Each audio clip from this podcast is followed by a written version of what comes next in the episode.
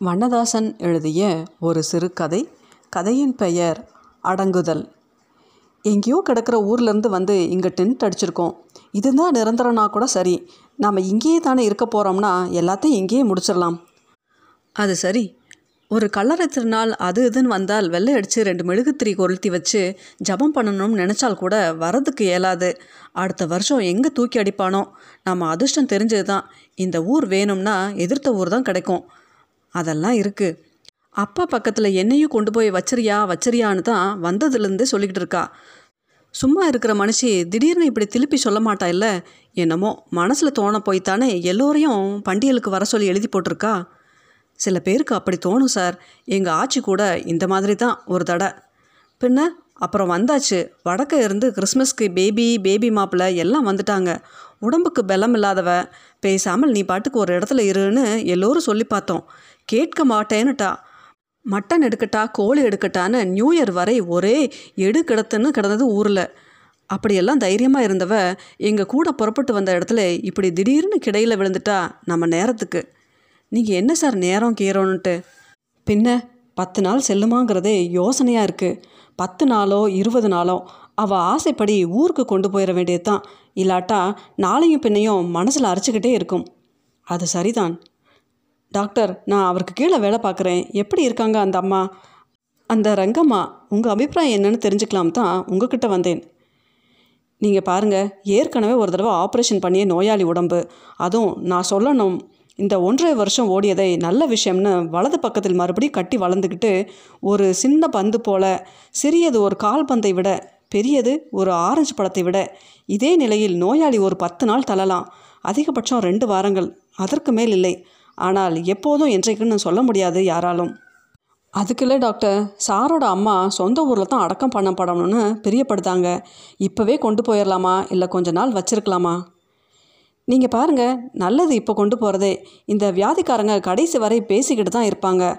பிரச்சனை இருக்கலாம் கடைசி வரை கூட. நல்லது இப்போதே கொண்டு போகிறதே நன்றி டாக்டர். டோக்கன் நம்பர் அறுபத்தி மூன்று அறுபத்தி மூன்று செலவு என்ன சார் செலவு? நம்ம தரித்திரம் என்றைக்கும் விடிய போகிறதில்ல அதுக்காக அம்மா விருப்பப்பட்டு சொல்கிறத தள்ளிவிட முடியுமா? யார் யாருக்கோ செலவு செய்கிறோம் மச்சினன்மார் எல்லாரும் கால் சட்டை ஜோப்பிக்குள்ளே கையை பூத்துக்கிட்டு நட்டமாக நின்னானுங்க. இழுத்துக்கிட்டு கிடந்தது. அவனுங்களுக்குள்ளே தான் அம்மா. எனக்கு மாமியார் தான் எப்படியும் போகட்டுன்னா விட்டுட்டோம். செயினை அடகு வச்சாவது செலவழித்து தான் பார்த்தோம். போய் சேர்ந்து ஒரு வருஷம் ஆச்சு. இந்த நன்னி விசுவாச கட்ட பயல்க செயினுக்கு பணம் கட்டி திருப்புவான்னு செய்தோம்? இல்லை.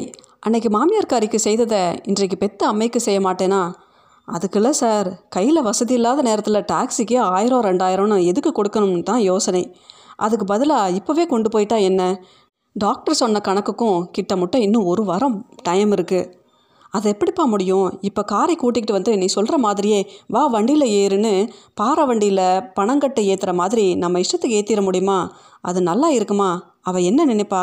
சரி நமக்கு மடி நினச்சிட்டான் போல இருக்குது அதான் இந்த பையன் ஊரில் கொண்டு தள்ளிடலாம்னு பார்த்தான்னு நினச்சிடக்கூடாதுல்ல?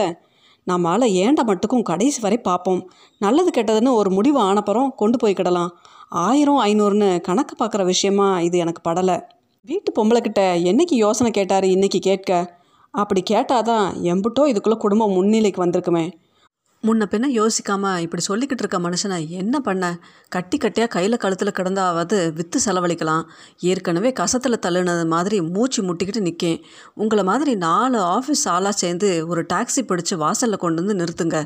நல்லா இருக்கும்போதே ஊரில் கொண்டு சேர்த்துருவோம். இல்லைங்கம்மா. சார் அப்படி சொல்லும்போது அதுவும் சரியாக தானே படுது. பெரியம்மா விருப்பம் அப்படி இருக்கும்போது என்ன செய்கிறதுன்னு எங்களுக்கு தெரியலை. அம்பாரியில் போகணும் தான் தோணுது. அங்குசத்து கூட வழி இல்லைன்னா என்ன செய்கிறது எனக்கும் என்ன வல்ல வல்லடியாக அவங்கள ஊரில் கொண்டு தளரணும்னு ஆசை இல்லையா? இங்கே வச்சுக்கலாம்னாலும் சங்கடமாக படுது சாருக்கு. அப்போ சங்கடப்பட்டுக்கிட்டு இருக்க வேண்டியது தான். ஒன்று முன்னே போகணும் இல்லை பின்னே போகணும். நின்ன இடத்துல காலை தேய்ச்சிக்கிட்டு இருந்தால் எப்படி? பொம்பளை சொல்கிறத சொல்லியாச்சு. இனிமேல் உங்கள் பாடு உங்கள் சார் பாடு. சாமோட அப்பா வந்து என்னை மூணு தடவை ஒரு பெரிய வீட்டுக்கு வா வான்னு கூப்பிட்டாரு. நான் என் பிள்ளைங்களை விட்டுட்டு வரமாட்டேன்னு சொல்லிட்டேன். இது எல்லாம் கடைசியில் பேசுகிற பேச்சு தான் அதே சாமியார் தான் என் பக்கத்தில் இருந்து ஜெபம் பண்ணிட்டு போகிறாரு கோயிலில் எங்கள் கல்யாணத்துக்கு நின்னாரே அதே சாமியார் தான். இனி மேற்கொண்டு அதிக நேரம் செல்லாது. உள்ளூர் போதகரை கூப்பிட்டு ஜெபம் பண்ண வர சொல்லி தாக்கல் கொடுத்துடலாம்.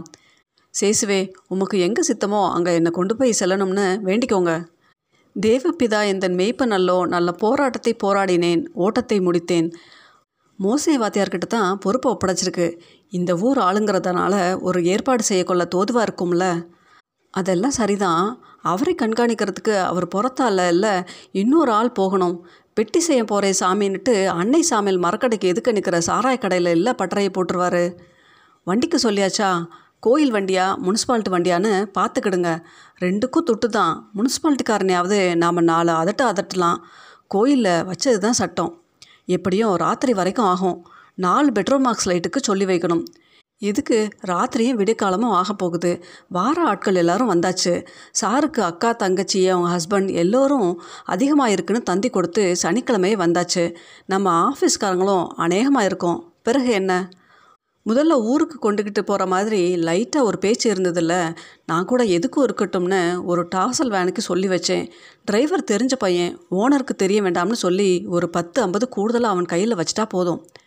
பாடியை கொண்டு போகணும்னாலே ஒட்டிக்கு ரெட்டி தான். இந்தா இந்த எட்டு மைலுக்கு இங்கே இருக்கிற ஊருக்கு நூற்றம்பது ரூபா கேட்குறான் அதுலேயும் இந்த தொண்ணூத்தொன்று பத்தொம்போது வண்டி இருக்கானே தாயொலி. இதுதான் சமயம்னு கொம்பில் ஏறுவான். உயிர்த்தெழுதலின் நம்பிக்கைக்காகவே கர்த்தர்க்குள் அமைதலாக நித்திரையடைந்திருக்கிற இந்த நல்ல அம்மாளின் மகனையும் மகள் மாரையும் அவர் தம் குடும்பத்தாரையும் தேவரீர் பேர் பேராக ஆசிர்வதித்து உம்முடைய வல்லமையாலும் மகிமையாலும் பேர் பேராக அவர்களுக்கு சகல சந்தோஷமும் சமாதானமும் உண்டாகும்படி கிருபை செய்யும் கர்த்தாவே. அந்த காலத்தில் அதெல்லாம் சரி பிறந்ததுலேருந்து மண்டையை போடுகிற வரை ஒரே ஊரில் எல்லாம் நடந்தது. இப்போவும் அதே மாதிரி கொண்டு செல்லணும்னா முடியுமா?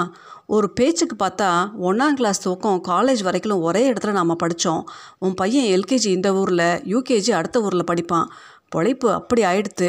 பொட்டியை தூக்குனா தூக்கிட வேண்டியது தான் எனக்கு ஒன்றும் சொல்ல மாட்டேங்கிற. அப்பா பக்கத்தில் கொண்டு போய் வையி வையின்னு தான் அம்மையும் சொன்னான் சரி சரின்னு தான் சொன்னேன். என்ன ஆனாலும் தூக்கி போட்டுக்கிட்டு ஊருக்கு போயிடணும்னு தான் தோணுச்சு. எங்கட கொண்டு போக? கூட ரெண்டு பத்திக்கட்டும் மெழுகுத்திரையும் வாங்கி கொள்ளலாம்னா அதுக்கே யோசனையாக போச்சு நேத்திக்கு. ரா பகல ஆஃபீஸில் கிடந்து சாகிறது தான் மிச்சம். அவசரத்துக்கு செலவழிக்க கையில் முக்கா துட்டு இல்லை. பேர் மாத்திரம் இருக்குது நாக்கு வழிக்க கூட பிரயோஜனம் இல்லாத பேர். கடைசியில் யார்கிட்ட புரட்டினோம்னு நினைக்க உரக்கடைக்காரர்கிட்ட தான். முன்ன பின்ன தெரியாது. பஜாரில் போகும்போது கடையில் ஏறிட்டு பார்த்த பழக்கம்தான். வாங்கியாச்சு செலவழிச்சாச்சு. அசலூர் வந்து கடன் வாங்கினா என்ன? அம்மையை அடக்கம் பண்ணினா என்ன? ரெண்டும் ஒன்று தானே என்ன ஒன்றும் சொல்ல மாட்டேங்கிற?